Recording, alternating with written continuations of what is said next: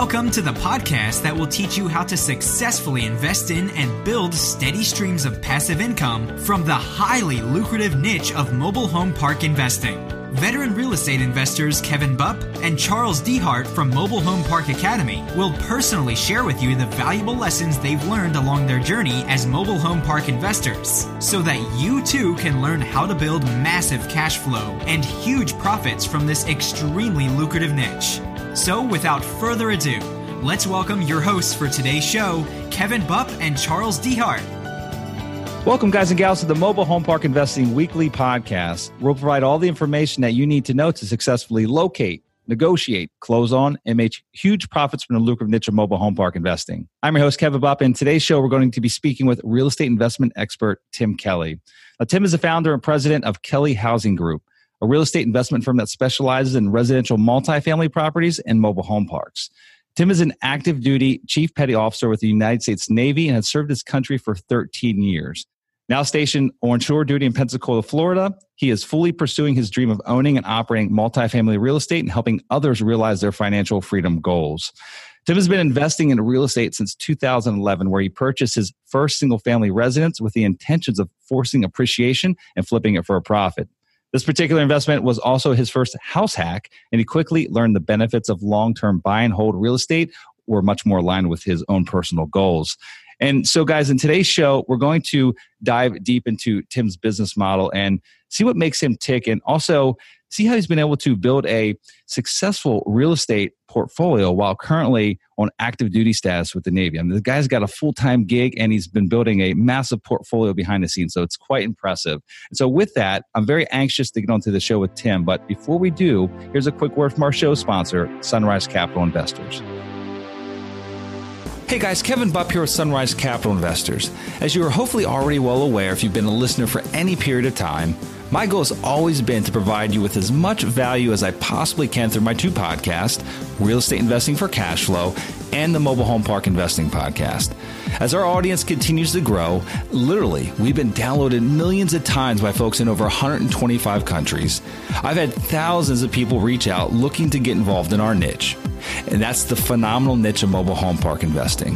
For those that don't know, I've been a full time real estate investor for nearly 20 years now, and I've personally invested in and have owned apartment complexes, various commercial properties, hundreds of single family rentals, and I've interviewed some of the most successful investors in just about every other asset class, and I've arrived at this one very simple conclusion. Mobile home parks are hands down the best investment I've found to date. Why? They provide investors with the best risk adjusted returns out of any other real estate sector that I've seen. Investing in real estate can get complicated, and I really want to simplify this process for you. If you're someone who wants to diversify away from the uncertainty of Wall Street and allocate a percentage of, of, your real estate portfolio to mobile home parks, but maybe don't have the time nor the inclination to personally locate good deals yourself, then our team will do it for you. At Sunrise Capital Investors, our team specializes in the acquisitions and management of undervalued and highly profitable mobile home parks. And we are now providing accredited investors with an opportunity to participate directly alongside our team in our up and coming deals. And let me say this I believe that we are hands down the best in our space at sourcing highly profitable off market deals. That's really what makes us unique in this niche and as investment managers. As stewards of your capital, we truly are aligned with our investors. We've structured our investment fund so that we as a company are incentivized in the same way the investor is, which is through the performance of the investment itself. In addition, we want to make sure that we not only make money for our investors, but that they understand how it's being made. That's why we provide our accredited partners with a private monthly podcast that walks them through the detailed updates on how their investment is performing. And we're very transparent, providing you with the good, the bad, and the ugly at times. And so if you'd like to learn more about the partnership opportunities with our team here at Sunrise, please go visit sunrisecapitalinvestors.com and click on the investors link to get signed up.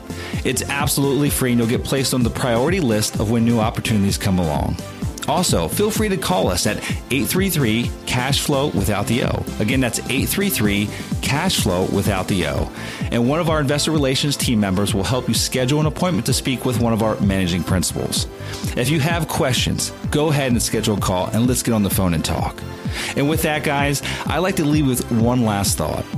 From the time that I wake up in the morning till the time that I lay my head down the rest of the evening, my number one priority with everything I do, whether it be recording this podcast, working for our investors, helping each of you reach your investment goals, to providing a great experience to each of our residents who reside in our communities, is to add huge amounts of value to everyone that I come in contact with.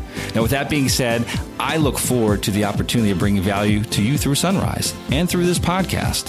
Thank you for your time. Now, let's go ahead and get back to the show. All right, guys. Now, without further ado, I'd like to welcome Tim Kelly to the show. Tim, how you doing today, my friend? I'm doing great. I am doing great. I really appreciate you having me on the show. Yeah. So it doesn't look like you're on a ship right now, right?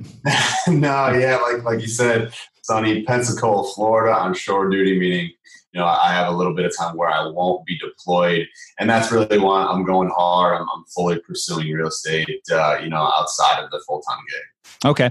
Let's learn a little bit more about you, Tim. Uh, for those that haven't heard you before, don't know anything about your past, you're full time in the Navy. You've been building this portfolio for a number of years now. Let's go. Let's go back to your introduction to real estate. Tell me a little bit, you know, how you got introduced into investment real estate, and then ultimately how you've been able to build such a significant portfolio uh, over these last few years since you started investing. Yeah, absolutely. So again, my name is Tim Kelly, uh, stationed in Pensacola, Florida. I'm chief petty officer in the Navy, 13 years you know, actually, I'm, you, you mentioned 2011. That was just, you know, where I used my VA loan, which is one of the best benefits that the military has for to leverage, uh, you know, mortgage for for your primary residence. So I bought a single family home in where I was stationed before in the Virginia Beach area, the, you know, the Hampton Roads area of Virginia. Mm-hmm.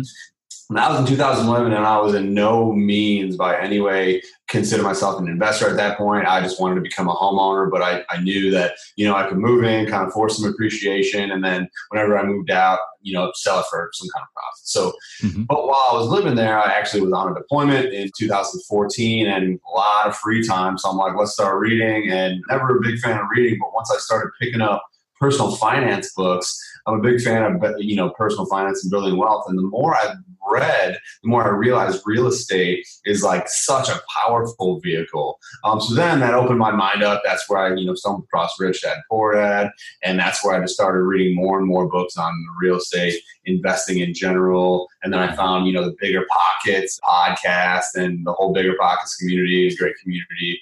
Um, they actually had me on their show a few months back, so that was amazing too. Mm-hmm. And so the more I read about building wealth, you know, the more I learned about real estate, the more I learned about real estate, the, the hungrier I became because I'm like, this is so beneficial. People would be crazy to not put their capital in into real estate in some way. So know, kind of fast forward to just a short uh, 18 19 months ago where i actually closed on my first deal outside of my you know uh, my, my primary residence I, and I actually did buy two pieces of, of raw land in Virginia Beach area before I moved here to Pensacola um, about 18 months ago.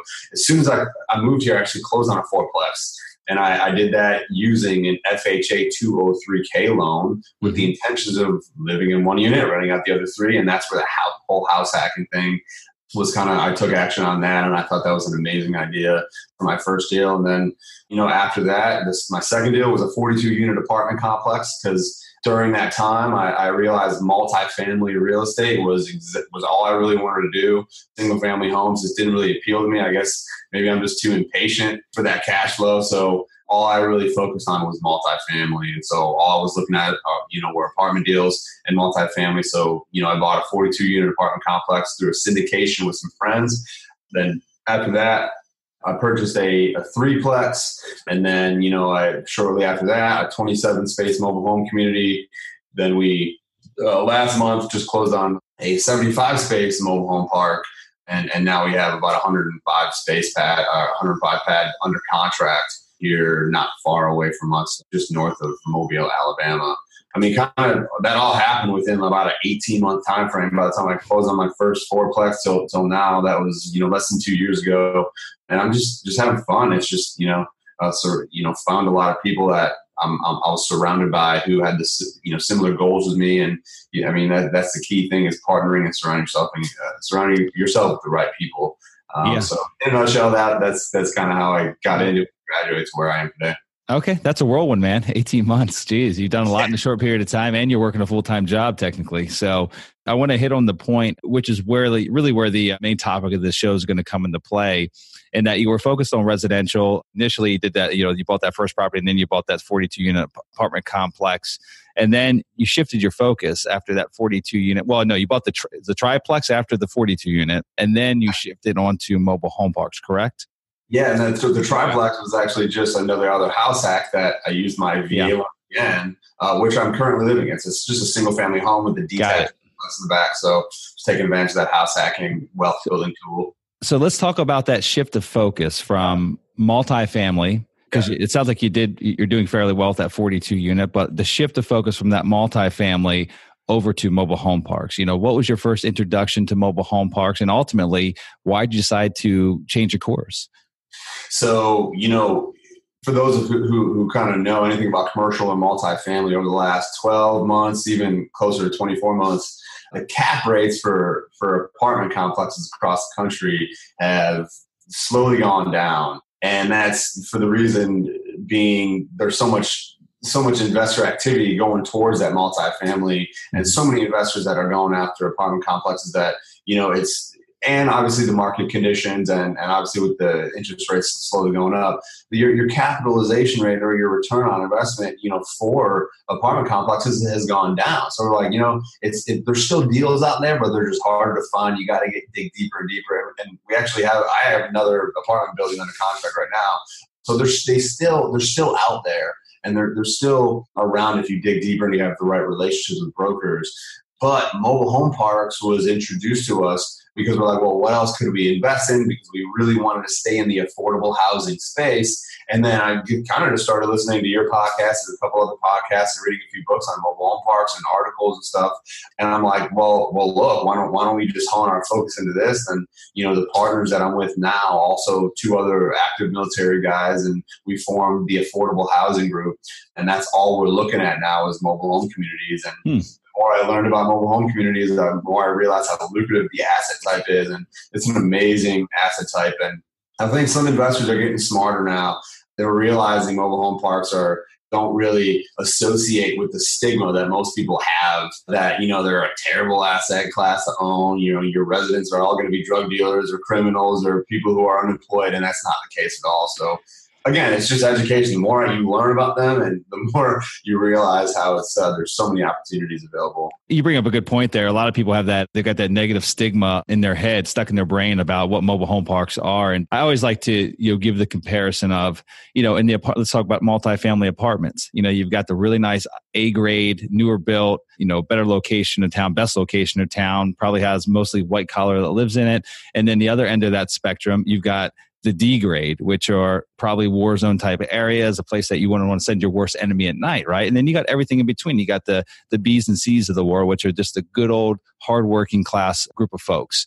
Same thing exists in mobile home parks, right? You've got very high end A class manufactured housing communities down here in Florida. We call them lifestyle communities. They're, you know, palm tree lined streets. They have three swimming pools. They have a full time activities director. They're not affordable at all. I mean, the, the, the folks that live there choose to live there. And then you got the other end of the spectrum, which are you know, in our space, it's one to five star. So those really high end, which would be A class, would be a five star. And on the other end of the spectrum would be a one star or less. Those are the war zone parks. Those are the places that you just don't want to go at night, right? Full of the drug, sex, and rock and roll that you just mentioned. And then there's everything in between, right? There's the ones in between that just have the good, hardworking folks that want to provide the, the best for their kids. They want to send their kids to good schools and they want an affordable place to live and raise their family. That's what we focus in. And it sounds like that's what you guys focus in as well. And it's unfortunate that we have the neg- negative stigma attached because it does it creates some challenges. There's also some benefits to it, I guess, because it scares some people away, right? uh, it keeps some people out of this space and creates a, this artificial barrier to entry, which exists, when, which really shouldn't. So, talk to me a little bit about that 27 space park. That was your very first park that you purchased. Give us an idea of general location, how you found the deal, what you paid for it, and you know what really got you excited about it. Let's see. It was actually a deal that I, that I met through a relationship that I built last Christmas. I just stumbled across a large portfolio of, of mobile home parks, like 200 or 300 spaces total. And I, I, had the name, I saw the name and the number on there. I called this individual. He ended up being a broker owner. And so I started building a relationship with him and said, hey, you know, we're really interested in the space. We've been doing a lot of multifamily stuff. We're shifting our focus. And then, you know, it turns out that the, the broker owner that I start, started talking to had like this this 200 space portfolio that he was going to completely redevelop, and they bought this 27 space park just to pull out the salvageable units from their park that they were going to redevelop and put those other units into that were still salvageable. And so they were actually looking for a buyer for that 27 space park. And that's like, it seemed like it was a pretty decent starter park for us, you know, to get, to get our first deal under our belt. And, and so we kind of went after it and, and believe it or not, I mean, we got it at, at an incredible price. There was about eight pads and eight homes on there that were that were occupied. And there's only there were only actually 11 developed spaces. So it was about half occupied with the amount of developed spaces. And the rest of the the 16 pads had to had to be developed which we're in work uh, currently doing now. We're we're in the process of of stabilizing that park as we speak but I mean, it's it's in a, in a great metropolitan area. It's in like that perfect, just north of Mobile, Alabama, which is a very much growing and there's a lot happening in that market. Uh, it's you know one of the best cities on the whole Gulf for importation and exportation, and there's mm-hmm. this very uh, large aviation community.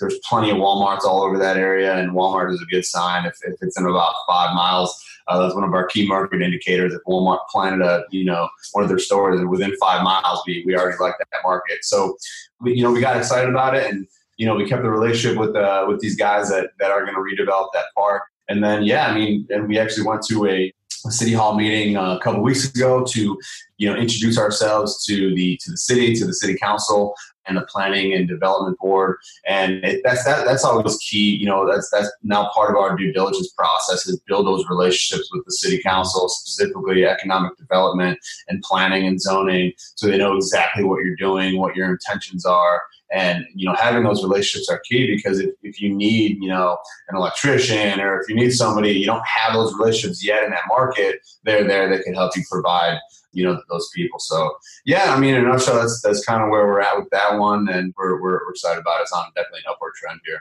That doesn't sound like low hanging fruit. It sounds like you took on a little bit of a challenge there. I mean, uh, developing the remaining pads. I mean, that's a little bit of an uphill battle. It sounds like it was already approved and zoned for those additional pads. But you guys, just give some clarity to the listeners. Meaning that you have to de- develop those remaining pads means that you've got to go put so you said in Alabama, I don't think they require like concrete pads or anything like that, but you basically have to put all the infrastructure in place at each one of those respective sites, correct? Yeah, and, and that's the thing. Like that's that's phase two. Currently, we're in phase one. Once phase one is complete, we're actually gonna see what kind of rates we can get for to re, to refinance it before we go and dump a whole bunch more capital into that redevelopment. Because that redevelopment would actually take a lot of leveling. It's it's kind of got some trees and it's kind of on a downward slope a little bit. So they, would probably have to. It would probably take a little bit more than than than we would expect to get that completely developed and ready to occupy pads. I know there's a demand for you know tenants and there's a demand for housing and plenty of space there. But we're going to complete phase one. We're going to get those 11, 11 spaces completely occupied. And our lot rent in there, we're actually getting $340 lot rent, which is which is great. Wow. We're all going to be uh, tenant owned homes. And so once we get that, we're actually going to get some terms from local lenders uh, to see what a refinance would look like and then we'll kind of go from there. And we're, we're not committed to redeveloping those yet, but we, we just kind of want to see where we're at once we get all the 11 spaces completely developed or completely occupied. That's, you know, then we'll move on to phase two and redevelop it. Right. Is it city water, city sewer? I'm assuming. It is city water, but it's on septic tanks. Septic's got it. Got it. Okay. Sounds good. And how'd you guys fund that? It sounds like that probably you paid cash for it, I'm guessing, or got a hard money loan? We ended up just getting a couple lines of credit through some banks that we had relationships with. So we didn't actually have to get a, a like a commercial loan or raise any capital for that. It was all through just cash and lines of credit that we had. But yeah, that was for that particular deal. Okay, so you're still working on that one, and then ultimately, simultaneously, you're looking for other deals. I think you said the second park was a was it 75 spaces, so a lot yeah. larger than the first. Yeah, that one closed just a few weeks ago, and that one's in a completely different market. That's in Northwest Indiana, not too far outside of Chicago, in Calumet City, which is actually in the Gary, Indiana yeah. mm-hmm. neighbor uh, zip code.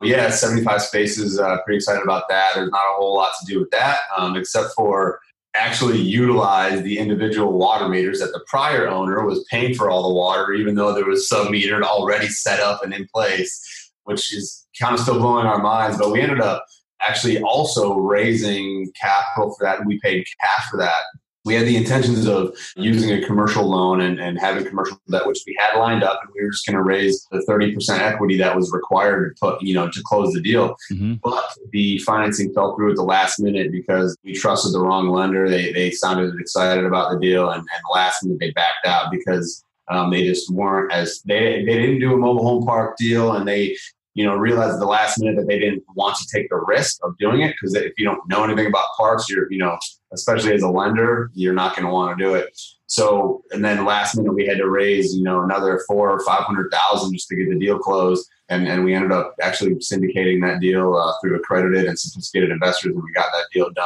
with basically all cash. Okay. There's actually a lesson there that I want to make it a point of of mentioning. You know, having that lender back out the last minute. You mentioned a key point there is that they had never done a mobile home park before. And so tell me how I know that you know that's the case. I mean that, that, that exists out there and it happens more often than not. Because i've gone through it myself and it's painful and it puts you in a really really tough situation especially your money's hard at that point in time. If that's literally all you have that you're working with like you've literally saved up money for a long time you need to make one deal work and then a bank backs out on you and you don't have a plan b in place it could put you in a really tough and challenging situation. So there's three qualifying questions that one might not apply to a lot of the listeners, but there's three qualifying questions that I ultimately ask any bank that I'm calling on. And most of this really applies to like regional or community sized banks. We have some good commercial mortgage brokers that specialize in our space that we work with on deals that are typically, you know, a, mil- a million and a half or two million dollar loan amount or larger. But on the smaller stuff, a lot of times you're you have to kind of resort to the local community banks or regional banks to do your lending for you. And they're hit or miss. In fact, more miss than hit. And so the three qualifying questions I ask right out of the gate as I'm making these phone calls or as I'm going in and meeting bankers is number one, first and foremost, have you ever loaned on a mobile home park? Because ultimately, guys, loan officers are salespeople right? I mean, they don't make the decision. Take it to a loan committee or a credit officer. They don't make the decisions. It's their job to close as many deals as possible. And I promise you that most of them will tell you that, oh yeah, we can do that. We've done everything. We've done all types of deals. You know, whatever. You know, we could do anything. BS, right? So yeah. if they've never done a mobile home park, don't be their guinea pig. Doesn't mean that they don't have the best intentions. Doesn't mean that they might ultimately not be able, they might be able to pull it off for you, but don't be their guinea pig because you might end up in a situation like Tim did and like I have in the past as well. The second, the second question, qualifying question, if, if we make it past the first one, right? So if they say, yeah, we've done parks before, I make them tell me a little bit more about the parks and how long ago it was that they finance these. If it was like one, then I'm still a little, you know, concerned. But if they've done like a handful of them or a dozen and they've done them recently, then, you know, that pretty much satisfies my needs. The second qualifying question is, this is assuming that it's out of state or out of market, meaning that it's a completely different MSA or a completely different state from where you're based. A lot of local and regional banks, they want the borrower to be in the same market as the asset itself. And so don't waste your, sign, your time going down a rabbit hole if, if ultimately that's going to be a hang up for them or a hang for their credit officer or for their, their credit committee. So ask right away, like, hey, I'm in Florida. This park's located in Indiana. Is that going to be a challenge?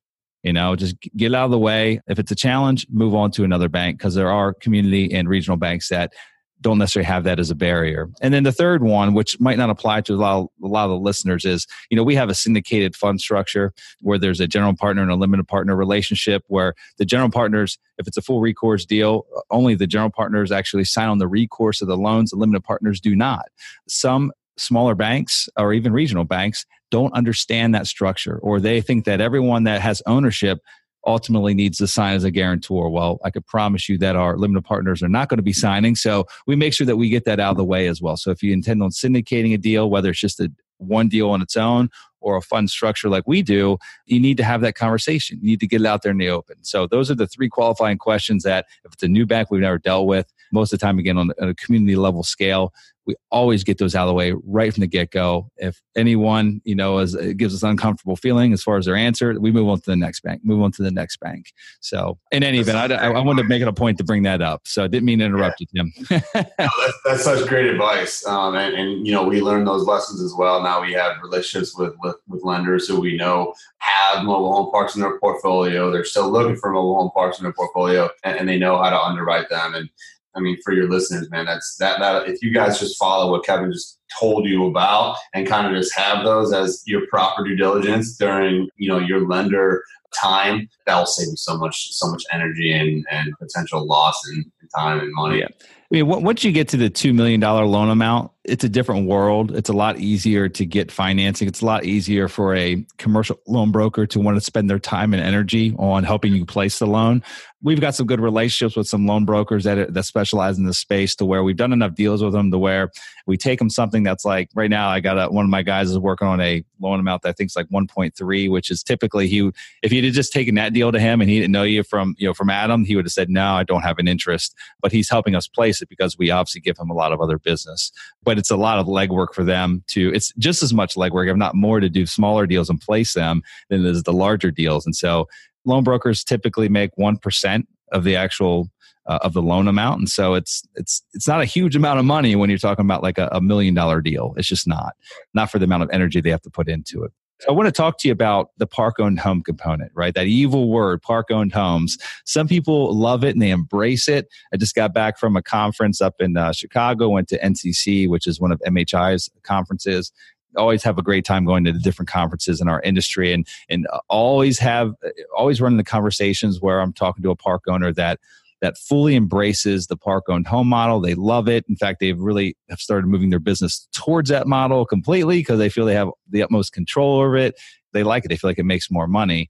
I feel quite the opposite about it. I feel like it's incredibly time consuming, management intensive, and you don't necessarily have more control over your residents. You've got a more transient resident base and lots of other downsides to it. But I really fall in the middle of the road with park owned homes because if you want to be in this business, you have to succumb to the fact that you're going to own some of the trailers, either a lot or some. Some parks you won't own any, but you got to be comfortable with that side of the business. But we always work a plan and try to execute it accordingly to sell off any of the park owned homes that we have and try to get more of a homeowner mentality. That's who we want. We want long time residents that that stay, that are sticky. And those that rent are just like apartment renters where you know their typical length, length of stay is maybe 12 months maybe you get 24 months out of them but typically it's uh, a year and they move on so the question tim is how do you feel about park owned homes and are they a part of your future?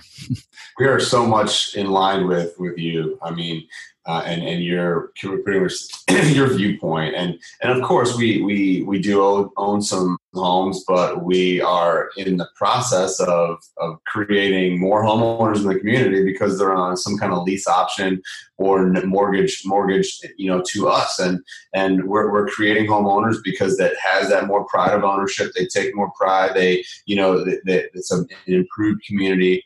And we we absolutely prefer to have 100% tenant owned homes in our park where we just collect a lot rent. They are pretty much, um, they have the burden of all the expenses, the taxes, and, and everything. So whereas they again they'll have they'll they'll have more pride. So it's a win-win situation. You know, I think it's more of a long-term tenant, even even though you hear mobile home, uh, it's they're not very mobile. I mean, it's, it's a process for those of you that don't really know. You can't just like hook it up to the back of a of a pickup truck and, and tow it off. It's, it's not really how it works. It takes you know four, five, six, sometimes seven thousand bucks just to you know move a, a part, move a home after the skirting is, is removed and replaced, and and all the utilities and infrastructure hooked back up. So it's not very easy to move, and that that's what another reason why we like this this asset class. But yeah, to, to answer your question, man, we we prefer 100 percent tenant owned homes, and if most yeah. parks that we buy do not have that, but we're striving to to get to that point um, by creating homeowners. Got it. Got it. So uh, you in a third park as well, correct? Yeah. So we are in contract so, with a third. Yes, we're under contract. Actually, with okay. four, my, my partners and I that are in this group, they have the one that actually, as we were creating the partnership, they closed on. So I actually don't have any share in that, but I've dealt with it and I've learned from that park, learned from their mistakes. So within our partnership, we're on our fourth. Um, okay. And yeah. The, the, the, yeah the reason for that question is I want to ask about it's been a short time frame but you know you're you know going on this fourth park here but you have three that you've been involved in and so what type of challenges large challenges have you guys faced being new to this asset class? There's really the the unknowns that pop out. No matter how much theoretical knowledge you have in a particular subject or space you know give it mobile home parks uh, once you actually start buying them there's obviously always you know those unexpecteds or those gotcha moments. So talk to me about some of the challenges that you've run into and, and how you've ultimately overcome them. I think i you know i slightly mentioned it before this park here in in just north of Mobile, Alabama, you know, we did not talk to the city and the economic development office and planning and zoning before we closed on the deal. So I think that was a, a mistake that we learned from, and now that is incorporated in our due diligence, like I mentioned before, to where you know before we even close on the deal, we build the relationships with economic development and planning and in the city. Now we have a really good relationship with the mayor, with the city inspector. I mean, and, and we essentially, according to their how their ordinance are, are written for the city, the city inspector has to actually be there and approve any moves of homes going in and out of any of the parks in the whole entire city. So we essentially need his approval because then we have to go through him. So there because there has to be police escorts if any homes are moved in and out of the parks. And, and, you know because of the wind restrictions, a lot of the a lot of the homes are actually condemned and grandfathered in. And if they're moved, then it's illegal to replace. But yeah. they're kind of grandfathered in in place. You know, but once you move them, it's you know they're, they're condemned and they're, they'd be illegal to to resit anywhere else. Um, so I think the biggest lesson is to make you know build a relationship with the city with the city hall, specifically economic development and zoning and planning, so they know exactly what you're doing and what your intentions are. Especially if you know other park owners in their cities aren't like us. Many of them are slumlords. Many of them are mom and pops who don't really take care of their parks and a lot of these cities think that that's how all park owners are. So they assume that new park owners coming in are just going to allow bad tenants to, to occupy their, their home. So make, build that relationship with them and let them know what you're what you're planning on doing, what your intentions are. That you actually for, you're you're trying to improve their community, evict the people who are not paying, and, and try to bring in a better tenant base. That's probably the other one, I guess you know the other thing is ensure you're you're doing your due diligence on the infrastructure specifically if there's septic tanks get a, a, a health inspector in there or someone certified and licensed to work on and inspect and clean out the septic tanks to, to have that completely under control before you close the deal as well. And that's another thing that, that we definitely learned as well. Did so? So you guys did not do an inspection on the septic systems, but you ultimately ran into a challenge with it. Is that what I'm gathering? Yeah, so we're that's another thing that we're like working through right now. We did not have them completely inspected. We did we did have documentation provided to us that they do that they were you know cleaned out on an annual basis before we bought it, but we did not have any experts actually go look at them. And now you know due to what the city inspector found, he you know he discovered that there's actually the, the way our the way it's set up and configured is that there's two units per septic tank and uh, initially they were afraid that that's not enough capacity but we've learned that the way it was designed there's enough capacity to hold you know enough enough septic disposal for two homes into just one tank and i know a lot of parks there's one septic tank per and do you do you have any parks where there's where there's one septic tank per multiple homes we have one community that has uh, one tank per two homes. Yep, yep. Yeah, exactly. And that's how ours is set up. And so that, that, that's the only issue that the inspector came up because he didn't want them to overflow or anything like that. To you know, because obviously with all the transmittable diseases that could be floating around if that thing overflows. So that that was the only thing we didn't confirm beforehand. But it's I mean everything's smooth, uh, you know, from this point. But yeah, just completely understand and know you know what you what you're getting into and make sure everything is certified and all you know all the pedestals, all the utilities are are inspected and certified and tagged, and they should be locked you know, if the doors are, if you could open and close the doors, that's a huge hazard. Kids running around the park, playing with the boxes and the pedestals. If, if they can open them up, that's a huge hazard that could become fatal and turn into a huge liability. So, and that's another thing, you know, just understand exactly what you guys are getting into. And, and, and, and the more you, you know, conduct your due diligence steps, the more you're going to learn how to. Okay, good deal. How are you guys managing this process? So I know Mobile is not too far away at all from where you're at in, in Pensacola, but Chicago is, and uh, I'm not sure exactly where the uh, the newest addition, the park that you're going to be closing on here shortly, uh, where that one's located. But how are you guys uh, handling the management? Let's say of uh, the Chicago one.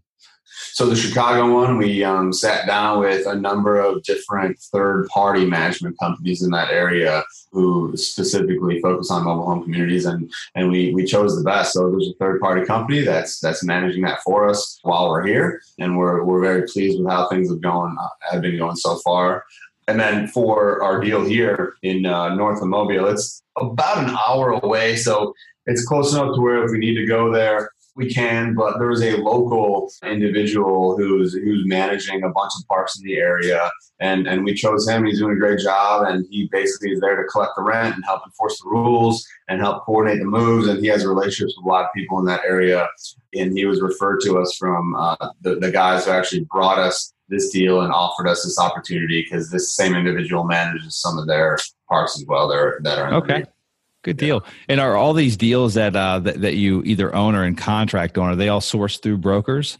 Yes, that I mean that is how we the, the, how we find the majority of our deals. We've ever never actually done any kind of marketing campaign mm-hmm. or you know sending yellow letters. It's just all through broker relationships and just or other relationships with people that we know through you know our managers and and people that we know um, who understand that we're looking for mobile home parks or people through our RIA, the Real Estate Investment Association locally, they know we're the mobile home park guys. So if they hear of any mobile home parks that are being sold or off market, they, they kind of just throw them our way. And that's, that's probably our favorite way to, to locate deals is just through relationships, uh, yeah. you know, brokers and, and other people in the industry. So, what does the long term strategy look like for you and your partners as far as the mobile home park space is concerned? I mean, at some point in time, uh, I'm assuming, I don't know how much capital you guys have personally, but it sounds like you've been using a lot of your own money. At some point, you get tapped out. I mean, do you guys have grandeur visions of growth, or, or do you just plan on buying a few and uh, ultimately kind of replacing your, your full time income? Yeah, so I mean, we're gonna we're gonna keep buying and buying and buying until uh, you know until the until we can't find any deals. And and I don't think that's going to happen anytime soon, especially being in this space. Fortunately, we have you know the more deals that we've done, the more the more capital investors have you know come our way and have been interested in what we're doing. And that's why we were able to, you know, pay cash for this last park that we bought um, through our syndication. You know, there's there's so many people out there who want to passively invest in, in commercial real estate. And sometimes, you know, we, we just have to educate these investors on mobile home communities because most of them just don't know you know all the benefits. And once we sit down and talk to them about our business model and what we're doing and, and all the benefits of owning mobile home communities more and more people are interested in them. So i mean we don't plan on throttling back anytime soon. We're gonna you know this park that we have under contract is about two hours north of us. It's in troy alabama. There's a big university up there. Mm-hmm. and it's a very solid market that, that we're really um, really excited about. And you know, once we get that deal done, and we're you know probably going to maybe take down the the next larger one. And so yeah, we're not throttling back anytime soon. We're going to kind of just keep doing what we're doing and take it one day at a time. Is that one in Troy? How how large is that park? That's about 105 space. Okay, good deal. Yeah. Good deal. Is, is, is your occupancy is it fairly strong today, or is there a big infill project there? No, it's definitely stable. I think it's you know between 80 and 90 percent occupied. Uh, we actually haven't been there yet. We're still. It's been just a, everything uh, through financing and a paper paper shuffle so far. So we haven't visited the park yet. We've seen pictures and videos and looked at all the documents, and we uh, submit a, an offer and we got under contract officially. So um, our due diligence will probably start this weekend or maybe beginning of next week. We'll, we'll actually travel up there and and we'll um, you know have our have our checklist of everything that we need to look at. But per the documents, it's between 80 90 percent occupied. So there's a lot of upside to it, and and it's just again it's another mom and pop owned park. They've owned it for I think the last like 25 or 30 years. And they're just they're just done, and, and they they're ready to kind of sit back and, and retire. So perfect opportunity for us. Yeah, fantastic. Is that one public utilities or private? That one's city water, city sewer.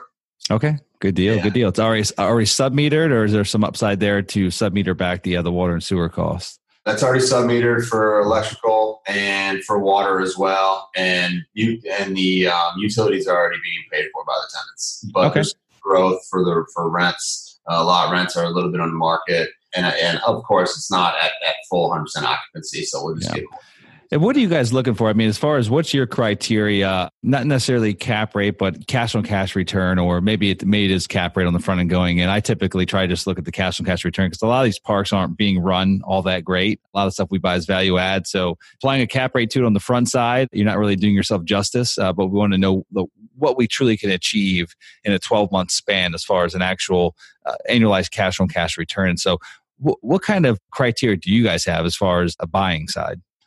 Yeah, I mean we're we're not we're not looking at anything uh, unless we know we can get it under contract at a double digit cap rate, Mm. and that's that's mainly because we know we have investors that that we want to provide extraordinary returns to, also in the double digits. So you know, with interest rates going up, I mean the deals that we're looking at, and, and most of them that are still listed above a ten cap, but well, I mean our, our offers are you know between a ten and, and twelve cap, and and we Wow. usually won't buy a deal unless it's over well over a 10 cap with room to grow you know because we need that arbitrage and the difference in the interest rates especially if we're getting long-term commercial debt and it's you know interest rates are are now you know above 5% closer to 6% on on some long-term commercial debt especially for you know the, the fannie and, and freddie institutional debt that we're that we're looking at now you know the cash on cash returns that we're offering our investors are are no less than eight, but we're we're we're really shooting for that ten percent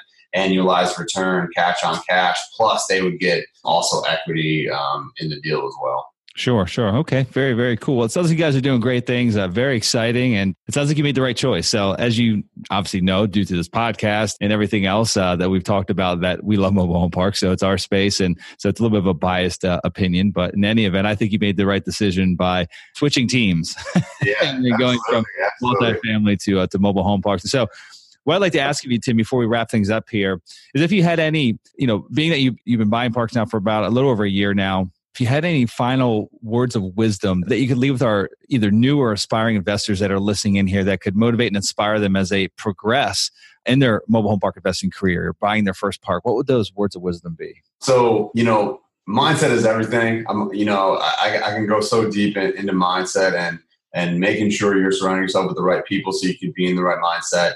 And you know, w- waking up with with intent. You know, every every morning, waking up knowing that you're gonna you're gonna complete certain tasks and accomplish certain goals and just crush the day ahead of you. Because there's a lot of negativity floating around, and there's a lot of people that you know want to see you fail. So knowing that you're going to be hitting some some obstacles and, and some brick walls, keep it in the back of your head that this is all just part of the process, and just don't stop moving forward. Never, ever, ever stop moving forward. Always figure out a way to kind of keep pushing that needle towards your goal so you can inch more and more every single day towards your goals, even if it's mm-hmm. just one thing that you're accomplishing that day to get towards your goals. And again, mindset is everything. Are you are you are you kind of getting up and do you have a morning routine where you're brain feeding, you're mind feeding the right information, whether it's, you know, you're reading scripture or you're reading it, you know, listening to a motivating podcast or going for a run or getting a good workout in to where you're starting the day off right and you can kind of crush the day ahead. I think mindset is crucial and that all really depends and, and is going to be dictated on on who you surround yourself with and and the content that you are uh, allowing be absorbed um, into your mind. And, you know, that's, I, I can go so many different ways with that, but I think we'll leave it at that. No, no, that's fantastic. And for those, uh, Tim, that want to learn more about you and your company, where can he come find you? You can reach out to me anytime. Go to thetimothykelly.com. That's that's my personal website. You can go to kellyhousinggroup.com. That's the real estate website. And then, you know, I'm, I'm pretty active on LinkedIn, just, you know, the Timothy Kelly. And then, you know, Instagram at the Timothy Kelly. Facebook is Tim Kelly, or don't even hesitate if you want to just shoot me a text or give me a call. I, I'd love to kind of link up with you and, and help you out, or, or if you're interested in investing with us, area code 847 910 9161. Reach out anytime. Okay, fantastic. Well, Tim, this has been an absolute pleasure, man. Thank you for joining us here today. It's been awesome hearing about your journey, and uh, look forward to to following your success, man. Just, I guess, keep doing what you're doing because you're making magic happen. Yeah, I appreciate it, man. It was absolute pleasure uh, being a, being a guest on the show, Kevin. All right, guys. Well, guys, thanks for joining us again today. Uh, just want to thank you for always being here. We wouldn't, Tim and I wouldn't be here if it wasn't for you, if you, if it wasn't for you guys joining in. So, really appreciate your time. We're gra- uh, grateful for each and every one of you. And until we meet again next week, make it a great one. Congratulations for taking the necessary steps to achieving massive success through the highly lucrative niche of mobile home park investing. Be sure to visit our website, mobilehomeparkacademy.com, to download your free digital ebook version of the 21 biggest mistakes investors make when buying their first mobile home park and how you can avoid them. And while you're there, be sure to subscribe to our free monthly mobile home park investing newsletter which is jammed full of valuable tips, tricks, and strategies to help you accelerate your path to success as a mobile home park investor. More information about this podcast and its hosts can be found by visiting mobilehomeparkacademy.com.